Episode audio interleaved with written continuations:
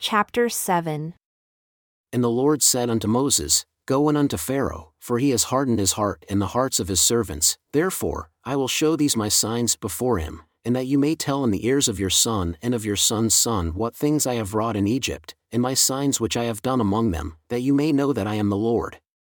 And Moses and Aaron came in unto Pharaoh, and said unto him, Thus says the Lord God of the Hebrews, How long will you refuse to humble yourself before me? Let my people go, that they may serve me. Else, if you refuse to let my people go, behold, tomorrow I will bring the locusts into your borders. And they shall cover the face of the earth, that one cannot be able to see the earth. And they shall eat the residue of that which is escaped, which remains unto you from the hail, and shall eat every tree which grows for you out of the field.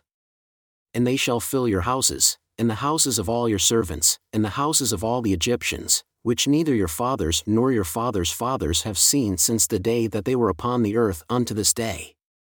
And he turned himself and went out from Pharaoh.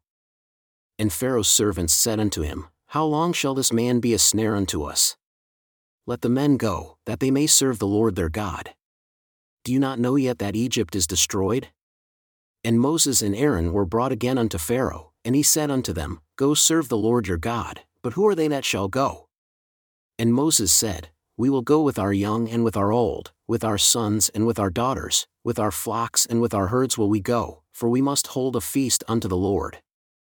And he said unto them, Let the Lord be with you, I will let you go. And your little ones? Look, for evil is before you.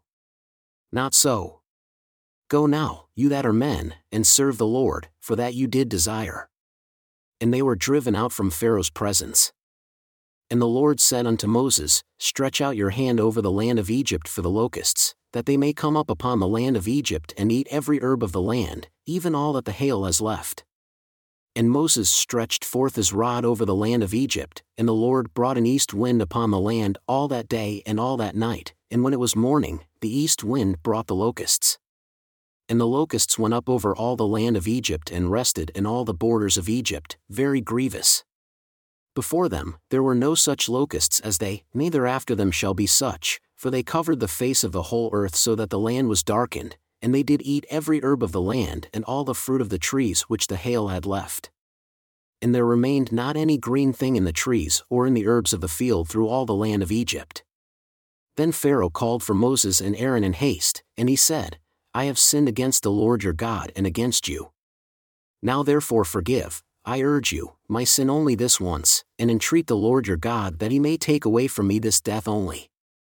And he went out from Pharaoh and entreated the Lord.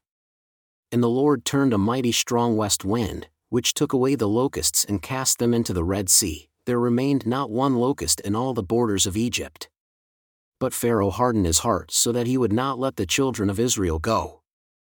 And the Lord said unto Moses, Stretch out your hand toward heaven, that there may be darkness over the land of Egypt, even darkness which may be felt. And Moses stretched forth his hand toward heaven, and there was a thick darkness in all the land of Egypt three days. They saw not one another, neither rose any from his place for three days, but all the children of Israel had light in their dwellings.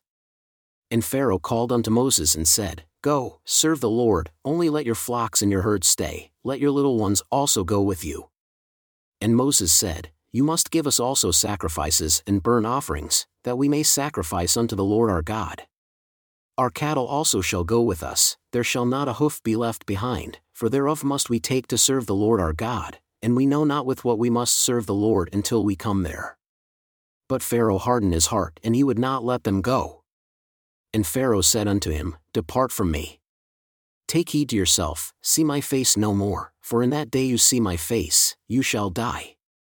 And Moses said, You have spoken well. I will see your face again no more.